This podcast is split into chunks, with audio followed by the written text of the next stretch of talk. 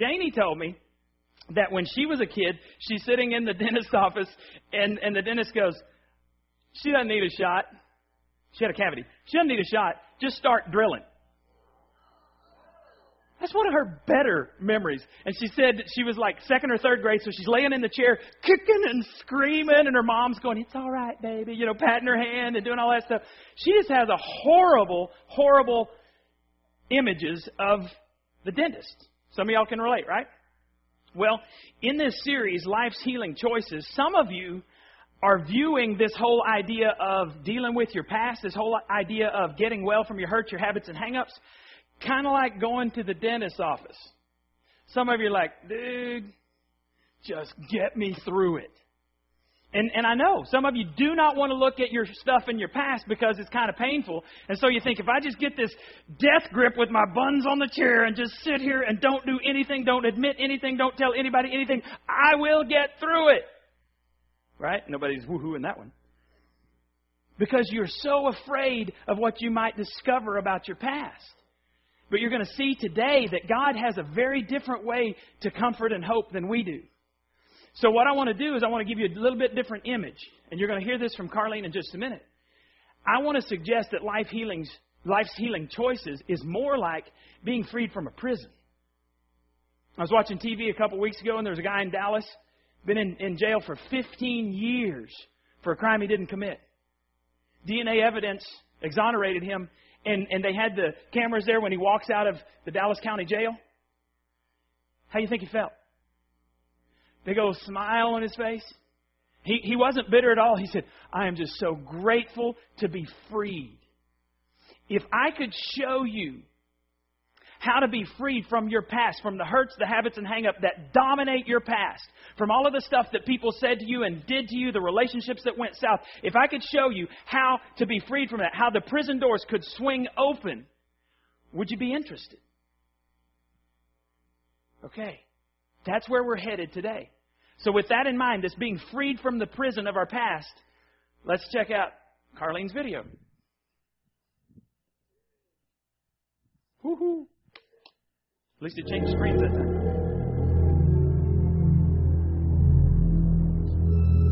After losing my husband, which was about six years ago, I was lost and scared and a host of other emotions just trying to survive, actually. I had two boys that were in high school when he passed away, and I was just trying to survive. I knew there was more, but I didn't know where to go or what to do. A friend of mine had told me um, about New Life Community Church, and I just, I looked at him and said, I don't wear dresses. And his comment was, wear shorts if you want to. And I was not.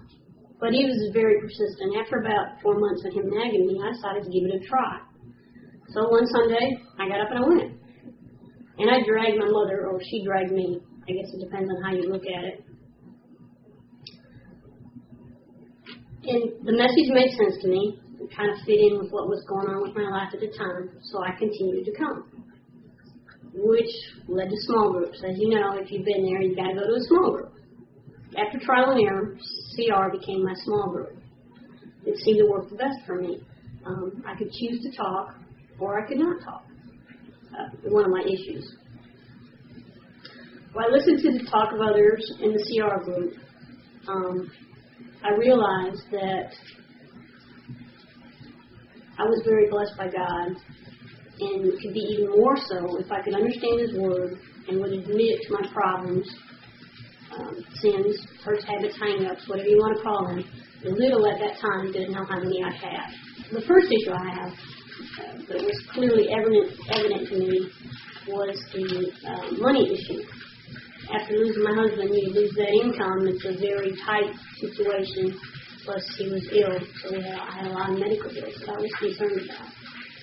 I decided to take Doug on a challenge. His challenge was if you give 10% to the church and God doesn't meet your needs, or my needs in this case, that He would give me back my money.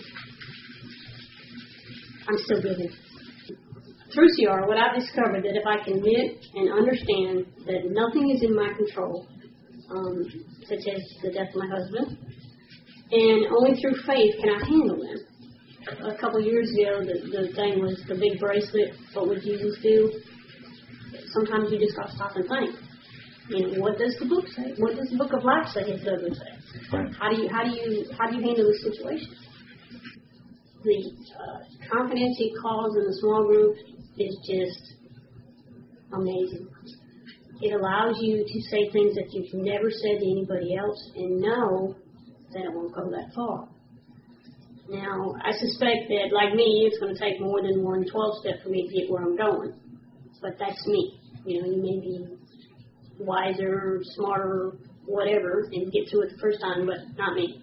At some point in time, if you're going to go farther and become a servant of God, you're going to need to admit at some point in time that not everything that happened to you was your fault and that you could control it. First you got you gotta be willing to admit that sometimes you're wrong. And that's hard for me because I hate being wrong. To the women in the 12 step study that I went through, for knowing all my bad stuff and still caring about me, I want to say right now, thank you. Um, confidentiality, I'm not going to tell you their names, sorry. But even more important,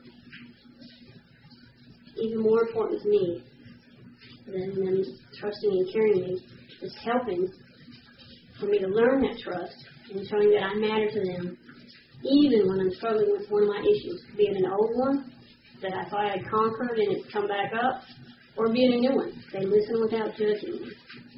Um, I think if God can give me the blessings of having friends, even knowing what I've done in the past, then I can give to others so that they can have the same acceptance and forgiveness that I am finding through God. And I think that is the hope and the faith and the understanding that God wants you to get. I think the more you know, um, the better servant you can be to Him, the closer you can get to Him, and the more the opportunity to help others. Thank you for letting me share. Thank you, Carlene. Um, one of the things that she said in there, uh, we had to edit part. Oh yeah, give her a hand. Give her a hand. We so could have done that live. I mean, come on, Carlene. Uh, when she walked in my house, I said, "You're looking for this?" She said, "I am scared spitless." Um, and that was just the camera, so she wouldn't want to get up here in front of y'all. But one of the things that she said, see, Celebrate Recovery happens on Sunday nights from 5 to 7, and that's the open meeting time. Anybody can come after a teaching or a testimony. You, the, the women split up and the men split up, and they have what's called open share groups. And anybody can come at any time during the year and, and join in that the step study happens on a different night and it's much more intense and and that's what she was saying was she's this is now her third time to go through step study. You have a notebook you work through the questions you come and you talk about it's all about you and your issues. Nobody tries to fix you they just listen. And so she said the first time through she told me it was just kind of surface. She she did this stuff. Second time through she discovered a lot of stuff. She said i'm looking forward to going through this again because i know god's going to show me some more stuff that i need to get through in my life now, if she can change and, and, and share something because she was one that would never even have wanted her name mentioned in public, let alone do a, a testimony like this, then I think her message to you is you can change as well. If you want to be free from the prison of addictive behavior, of hurts that seem to define you, you keep making bad choices based on your past. If you want to be freed from that prison, I've got good news for you today. You can be free. Look what the Bible says in Galatians 5 1. We have freedom now because Christ set us free. Christ made us free. Another translation says, It is for freedom that Christ has set you free. What a lot of Christians do, though, is they hide inside the jail cell, hide inside their past, because at least it's familiar. At least I'm comfortable here. The door is open. Christ has given us the way to be free, but a lot of Christians are still caught up in their past because they're not willing to walk out that door. Now, what we said last week was our first sermon in this series. It last week was the uh, the reality choice, and here's what the reality choice says in Celebrate Recovery: I am messed up. I admit it.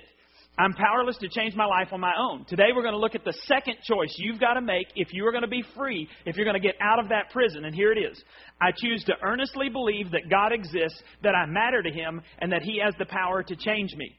Now, where all of this is coming from is Jesus' greatest sermon, the Sermon on the Mount, the Beatitudes in Matthew chapter 5. The second point comes from Matthew 5 4. Here's Matthew 5 4. They are blessed who grieve. Now, we, we said last week that the definition of blessing is the tangible and intangible favor of God, but the real simple explanation is happy. So they are happy who grieve, for God will comfort them. Now, when you think of grieving, what, what's the first thing that comes to mind? Sadness. Where do people where do people grieve the most? Funerals or at the hospital when something really difficult has happened. Can you just imagine Jesus is sitting on a mountain?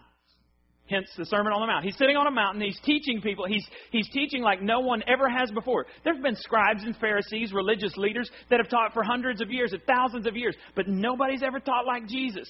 People are hanging on his every word, and he goes, You'll be happy if you grieve. People are going, What? What, what are you talking about? Well, here's what he's saying. He's saying the thing that I'm most often trying to avoid, the thing in my past that I would never want anyone to know anything about, that's the path to real comfort. That can't be right, can it? My secrets, admitting my secrets and mourning and grieving over my secrets, that's how I get God's comfort? I don't want to feel bad about my. I don't even want to admit I have faults. I want to pretend I don't have any faults. But what we've said here at New Life is real people, real problems, and through Christ we can have real answers. So I have to own up to my faults, admit I have them, grieve over my messed up life and the messed up things I've done to others, and that's the path to God's comfort. And you see, some of the biggest critics in your life and in mine they're not owning up to their own faults.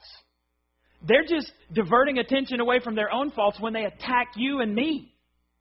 So don't even worry about trying to please them. Let's try to please God and figure out what God has for us. We got a lot of different paths to comfort and hope. And all of them uh, have to do with me trying to get to a place of comfort and hope just as quickly as I possibly can we as human beings don't want to go through a process. I just want the comfort and healing as fast as possible. And because of that, our paths to comfort and hope have to do with things like alcohol. I don't feel comfortable about my life, so I'm going to drink to deaden the pain of my life. I take a drink, maybe it'll make me feel better. Maybe I take lots of drinks because my life sucks, and maybe I take lots of drinks and I'll feel better. And that's what comforts me. Comforts me. My life has been so traumatic. My week has been so hard. I can't wait to get wasted. Everybody's working for the weekend. Woo! Party time! Excellent! Right? If you spend all your time thinking about the next drink, the next time you can get wasted, the next time you can medicate your pain, what does that say about your life? What does that say about, if you're a Christ follower, what does that say about your relationship with Christ? Let me tell you what it says. It says you have issues that you're not willing to confront. And so you need the bottle to medicate your issues. Now, the Bible doesn't say don't drink, and, and nobody in our church, you know, comes and tries to figure out I've been in churches where there were where there was the alcohol police. You know, they'd go and they check your fridge or whatever. We don't do that. The Bible doesn't say don't drink. The Bible says don't don't get drunk. And and so if your whole purpose is to get drunk, see the reason the Bible says that is it is the polar being drunk. What happens? You lose your inhibitions. You lose your freaking mind. Right? That's the complete opposite. The Bible says, do not be drunk, but be filled with the Holy Spirit. When you are filled with God's Spirit, God shows you stuff and tells you stuff. You have a heightened sensitivity to other people. Your heart goes out to broken, hurting people. Not when you're drunk. You are deadening all of your pain, and you can't possibly be the person God wants you to be when you're wasted. That's what it is. It's not about drinking, it's not about having a glass of wine. There's nothing wrong with that. But the problem is when you're medicating your life because you hate your life. Oh, I don't hate my life. I just like being drunk. Well, how stupid are you? I mean, because I think if you are just hiding in the bottle, I think you got issues that you're not willing to confront. But let's move on to everyone because somebody's saying, I don't drink. Well, I'll get to you in a minute. You're afraid of that, aren't you? Some of you, it's drugs. Some drug makes you feel good. Some of you, your path to comfort and hope, it's gambling. Oh, dude. Anytime life feels uncomfortable, you feel you don't have hope, you, you might run off to Shreveport you go, or you go online, and all of a sudden you you get this excitement. I watched people. We we had to walk by the you know the the casino on the cruise boat because there's on all the cruise boats now. I watched people spend hours and hours in there putting money in, just the hope that they're going to win something. It's a rigged game. But the, the thought that maybe I can win something gives me a little bit of hope because I don't have any hope in my life. That's how people get addicted to gambling. Other people, they're they're at the comfort, and I just can't comprehend this one. Shopping. I feel bad about my life, so I'm going to spend some money because that'll make me feel better. Shoes. How many pair do you need to make you feel better?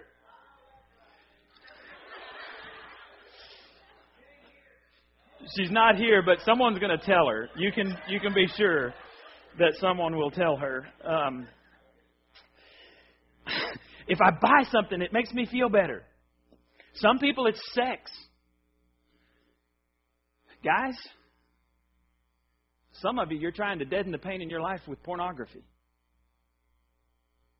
illicit images. And honestly, the reason I think most guys like pornography is because every chick on the internet or that's in some seductive pose seems to want you. It's all about you. It's all about me. I, I'm just telling you because I know. I come out of a pornography background. And you're so so worried that people won't like the real you that some chick on the internet she wants you. Ladies, let me just tell you this. This, this, this is for free. If you want your man sexually, and I'm talking about married people, okay? I mean, honestly, JD and I had sexual desires before we got married, but we, we waited. But, ladies, if you desire your husband sexually, dude can conquer the world. I'm telling you. Work can be horrible. They can lose their job. You want him? Hey, baby, I get me a new job. I mean, and they don't consciously say that, but I'm telling you, there's not a man I know. I've never come across one who wants to make love to a woman who's just going through the motions. Some of you going, shut up. my my man's a pervert. That's all he thinks about, sex. Be grateful to God he wants you. And pray that maybe you'll desire him because the male ego is the most fragile thing on the planet. You don't want him, the rest of his life falls apart. I'm telling you. Okay, let's get back on. Comfort and hope. Comfort and hope. Other people, it's food. Oh, shoot. You eat to, to escape to this place of comfort and hope. Other people, it's anger. Believe it or not, some people, the only way they can feel better about their life is to make you feel miser- miserable about your life. And so they use anger to bully and push you to where you don't feel good, and in some perverse way, they feel better about their lives. Now, we could go on and on. Some of you, it's work. You become addicted to work. I'm going to work because I get my self esteem through work. The rest of my family can go to hell. And I mean that their souls can go to hell. I am going to get my adrenaline rush, my feelings of worth. I'm going to get comfort and hope from my job. Well, let's move on. Because here's what I want you to write about our paths to comfort and hope. Every time this applies to your path, to my path to comfort and hope, if it's not based on Scripture, three words. First of all, it's an escape. You are trying to medicate the pain of your life by being focused on something else. If I don't think about it, if I don't think about it, it'll go away. But the second thing is it's temporary, and the third thing, it's addictive. At best, your path to comfort and hope gives you something that is temporary, that is fleeting And it's addictive because you got to try more and more of it. Have you noticed that workaholics, they don't get, they don't work less when they get older. They tend to work more and more and more because that's where their adrenaline comes from. Alcoholics, pornography addicts, any type of addictive behavior, you got to do more and more the next time to get that same adrenaline rush. And it's always temporary. And when you try to deaden the pain in your life, be real honest with me. Have you noticed that even though you can deaden the pain physically, and you can comfort yourself at least temporarily through the bottle or through something, when you wake up the next day, is your soul comforted? Do you go, the peace of God just guards my heart and my mind in Christ Jesus? The peace of God that surpasses all understanding. That's what I'm feeling when I have a hangover. No. You need more. So it's temporary. The reason many people miss the life that God has for them is because they say, Lord, I don't want to grieve, but I do want your comfort. Lord, I don't want to do what you have to say. I want to ignore you. I want to disobey everything I do know that you tell me to do. I want to ignore all that, and I want you to bless my life. God says, Are you serious? Blessing always comes after obedience. Comfort always comes after obedience. So let's figure out how to get on God's path to comfort and hope. First thing I've got to do, if I'm going to, if I'm going to trust God's path, I've got to see who God really is. You cannot trust someone, I'm sorry, you do not trust people you do not know. Many of you think God is looking to ruin your fun. You think that God is like this, this cosmic killjoy dude that's always pe- peeping over your shoulder, looking for something that you're doing, I gotcha, and to ruin your life, right? That is not true. God is not waiting to condemn you. Even though some so called Christians will tell you that God is out to condemn you because you're so sorry. No, I don't care what they say. No matter what your feelings are, you got to decide am I going to trust my feelings? By the way, are your feelings always right? Just say no. No, they're not. You're going to trust your feelings, or are you going to trust the event that split history in two? The only life that changed our calendar into BC and AD. And that event happened when Jesus Christ stepped into skin and became a human, lived on, on this earth, died on the cross, and was resurrected again. That says, I love you. You matter to me, regardless of what your feelings say. Look at what uh, Romans 8.34 says. Who then will condemn us? Will Christ? No! There's an exclamation point there for a reason. Easter is all about God telling you He is not condemning you, He's on your side. Will Christ condemn us? No, for He is the one who died for us and came back to life again for us and is sitting at the place of highest honor next to God, pleading for us there in heaven. Is God a condemner? Uh, you're not convinced. Is God a condemner? No. Thank you. Is God a condemner? No. But that's not what my last pastor said. I don't give a flying flip what your last pastor said. I don't care what your mama, your daddy said. I don't care what mean people said to you in your past. I'm telling you what God says about you, and He says, I will not condemn you. You cannot get so far away from God that He quits loving you. You know, the reason I think we fall for this is kind of like when you go into a dark house. Just for a second, I didn't tell the guys about this. Turn off all the lights in here. Turn off that one too. Now, if you were to walk in here and the screen wasn't on and your eyes hadn't adjusted and somebody goes, it's spooky. Man, our old building, dude, that I think that was haunted. It made noises. I'd always think somebody's coming in. I would hear steps coming up, up the, the steps. I would hear footsteps coming up. And I'd go and look and nobody's there and I'm like, dude, this place is jacked up. But my kids, if you walk in here at night, we've done this when it's totally dark and, and your your eyes hadn't adjusted and somebody goes, it's spooky in here. And I'm thinking, it's not, as an adult, I'm thinking, it's not spooky. And then someone reaches over and finds a light switch, hit the light switch for me. And then all of a sudden you see, because when it's dark, your mind can play tricks on you.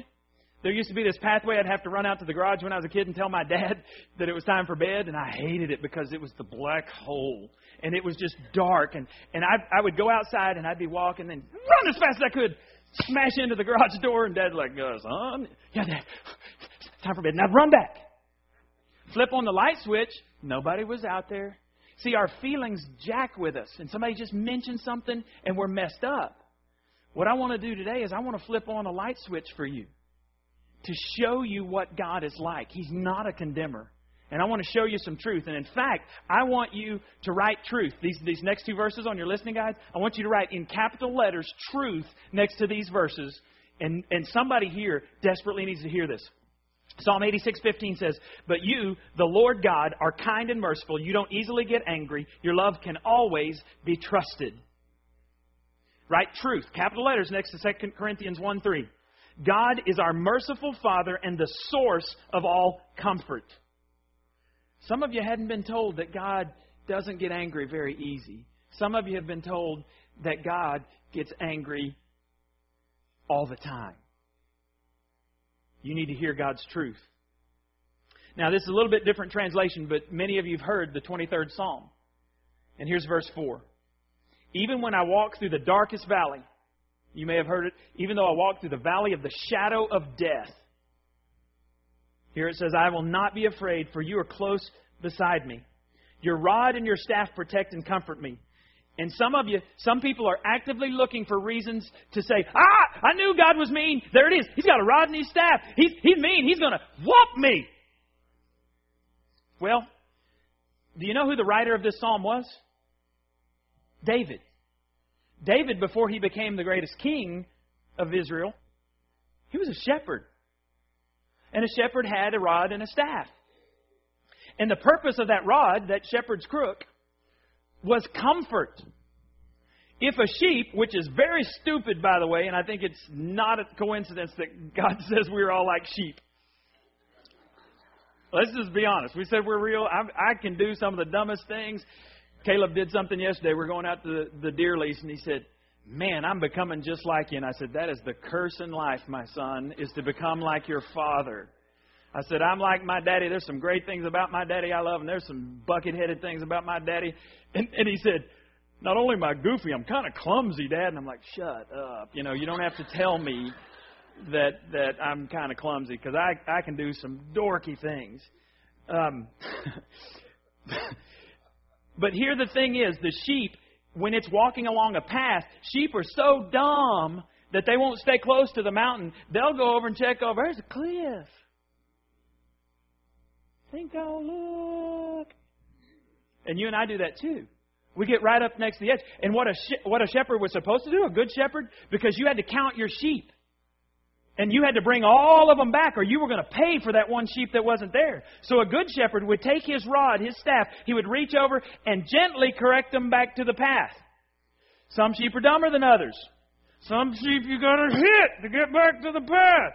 Now, it's not because you're, well, you may be mad at them at the moment, but the, the whole purpose of that is to keep the stupid sheep from falling over and killing itself. So the fact that I have a loving God who doesn't want me to destroy my life and the lives around me, that gives me comfort. Love and discipline are not incompatible. I could argue for a long time that if you don't discipline your children, that's a counterfeit love. You see kids running out in the middle of the street, That's a lack of butt whipping. You don't, you play games, you tell your kid to come and they run. Read a story about a mom that had always, the kids had always run. One day she said, Come here, and the kid took off running, ran right out and got hit by a car and died. Don't tell me that a lack of discipline is loving. It's not. It's a counterfeit love. So if I've got a God who loves me enough to discipline me, which is what the Bible says. And he tells me that if I really am a loving father, I'm going to discipline my children. It doesn't matter whether I'm popular. God didn't call me to be popular with my kids. God called me to be a dad. I'll be popular later when they have kids and I come and rescue them from their own children. Then we can be popular. God didn't call, and I love my son. I love my daughters. I love hanging out with them. But I had to tell one of them the other day, what you just did crossed the line, and there's no more grace. because I'm not going to let you become a teenager that's a punk. So next time, I'm just telling you, this is grace. All about grace, all about love. Next time, I'm going to bust your butt. Yes, sir. I'm such a mean dad. I don't care how mean my kids think I am. I'm going to discipline them. And I pray and I thank God that He disciplines me. See, God is not a weak God. Compassion doesn't mean He puts His arms around you and goes, That's okay. You just destroy your life and I'll love you anyway. You just destroy everyone who loves you and it's okay. Love and discipline, two sides of the same coin. He disciplines us out of love. So we have to see who God really is. He's a loving God who disciplines us. Second thing, we got to see who I really am. We said last week, I got, I got to admit that I've messed up. I got to admit that I'm broken. The Bible says it this way in Romans 3:23. Everyone has sinned and fallen short of God's glorious standards. How many people have sinned? Everyone. You, me, everyone except Jesus Christ. And deep down, we've all we all know this. And and when I talk to people, um, I've never had somebody say, I don't care how proud, arrogant, how far from God. I've never heard someone say, you know, I've just never messed up. No one's ever told me that. But isn't it true that we spend enormous amounts of time and energy trying to pretend like we've got it all together? Putting on masks. How you doing? I'm great. When your life is falling apart. Deep down inside, we know it's true, but we want to hide from the truth. We want to pretend it's not there and cover it up instead of be honest about it. And I just want to let you in on a little secret. Everyone already knows you're messed up. Everyone. You're not fooling anyone but yourself. You are in denial. Ask my children, is your daddy messed up? I know that's right, baby. That's what they'll tell you. My dad is messed up. So we're just not going to pretend. And see, if you're going to pretend, look what the Bible says in Luke 12, 2. Jesus is speaking. He says, You can't keep your true self hidden forever. Before long, you'll be exposed. You can't hide behind a religious mask forever. Sooner or later, the mask will slip and your true face will be known. Since people already know we're messed up, why do we pretend? Why, why spend any more time doing the hypocrite thing? Because everybody here, nobody, nobody admires hypocrites, right? That's one of the number one reasons why people don't come to church. Too many hypocrites there. We own up to that. You look at our website, it's on the front page. We are not normal. We are messed up. We know we're hypocrites. We're just going to tell you up front. We're human. We will disappoint you. you want to come join? Yeah. we're the most messed up church in Palestine, and we want everybody to come because we like to share the love. See, the first step is I'm messed up, but don't stop there. Not only am I messed up, second step is I am loved. Holy cow. The one who created me knows how messed up I am, and he loves me anyway. Man, there's comfort in that. Human love fades, but God's love never does. Look at Jeremiah 31 3. I will always love you, God is saying. That's why I've been so patient and kind. Sometimes my kids do things and I think, I will destroy you. I mean, that's what goes through my mind. I'm going to jail because I'm going to destroy you. And then, you know, the love of Christ sets in. And God is patient with us because He loves us. And he's offered this free gift to every person who wants to be free from their past, who's hiding in that prison cell. It's a free gift. He's got the keys. How do you receive a gift? Give it to me. You, you, you receive it. You receive and you believe. You accept it. You open it. You use it. God's offering you freedom from your past right now. But you got to ask for it. And so, if, if you want freedom from your past, just in your mind, real quick prayer God, I receive your gift. I want forgiveness. I want a new life. Here's the key Jesus Christ, as best I know how, I invite you into my life right now. Say that prayer. And the door of your prison cell will be opened. And God will begin to walk you through your past and your pain. And as you grieve about your mess ups, that's the path to God's comfort. Now, this starts us on this path, seeing who God is and seeing who I am. But there's one more thing you got you got to see in order to get God's comfort and hope. And here it is. I got to see how God can change me. And a lot of us are afraid of change for a couple of reasons. Some people are like, I'm so busy changing diapers, I don't have time to add anything else into my life. I'm so busy with life right now, doing life. I'm just trying to survive. I got my head just above water, and I can't add anything into the hopper. Welcome to the human race. There's a song out, I hadn't even heard it. Somebody told me about it. It said, Sounds like life to me. Yeah, y'all heard it. Okay. Country and Western fans. That's why I hadn't heard it. It's country Western. Not that there's anything wrong with that. I dance to country and western, but I don't generally listen to it. Totally off subject. I'd like to change my life, but I don't have time. Another reaction a lot of people have when I say God can change your life, a lot of people say, Man, I've tried that. Who you kidding, dude? I have tried before. I've prayed before. I've tried. I've disappointed my family. I've disappointed myself. I think I've disappointed God. Why even try again? Well, both of those reactions are centered on you. Both of those reactions come from a fear that I have to do it myself. Nothing could be further from the truth. I want you to see that, that God's power, God's grace, God's power to change you comes from God. Isaiah 40, 28 through 31. Have you never heard? Have you never understood? That means wake up, dipstick. Duh. Okay? Just that's that's my interpretation of this scripture. Wake up, you dork. Have you never heard? Have you never understood? The Lord is the everlasting God, the creator of all the earth. He never grows weak or weary. No one can measure the depths of his understanding. He gives power to the weak and strength to the powerless. Anybody ever felt like they were powerless?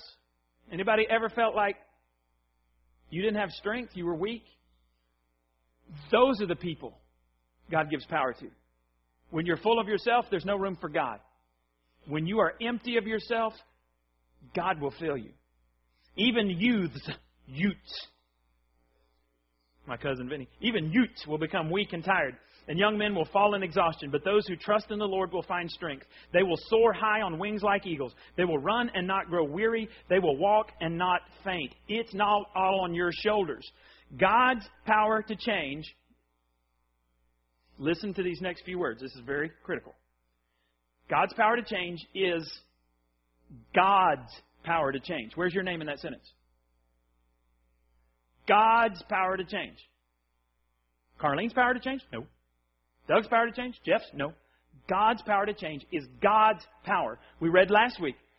Same power that raised Jesus Christ from the dead is available for you. God can raise the dead. He can change your circumstances. God can raise the dead. He can comfort you and give you hope. God can do things you and I can't do. And it's His power to change. Now, in this verse, it talks about eagles. God's power is like eagles. Let me kind of give you just a, a little example of, of the difference here. God's power is like an eagle. Your power, my power, is like a hummingbird. Stick that hummingbird up there, would you, Jeff? Is it on there? We saved it. It's somewhere on there. Anyway, y'all seen a hummingbird, right? This hummingbird. I can't even do it. What do they do? They flit here, they flit here, they flit here, flit here. Oh, there's some nectar.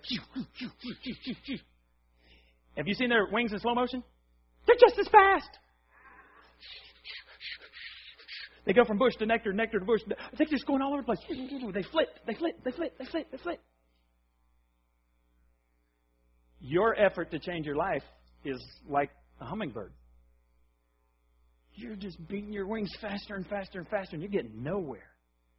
And you've tried all in your power, and you've tried to do this, and you've tried to do this, and you've tried to do this, and you are breathing hard because your efforts are wearing you out. God's power, it's like an eagle. Ever watched an eagle? You know, they can go to 10,000 feet without even flapping their wings. You know how the, the hummingbird can go? He can barely flit above your house. But an eagle, they spread their wings and they soar. They catch these updrafts. How do they do that? God designed their wings to catch these updrafts, these thermal updrafts that we don't even see. And they just soar. The Bible says your soul was designed by God to soar on His power, His love, His grace. And if you're not soaring, it's because you got hummingbird syndrome. And you've been trying to get better in your power. If you're tired, depressed, angry, hurt, lonely, you got hummingbird syndrome. And God says, I designed you to be like an eagle.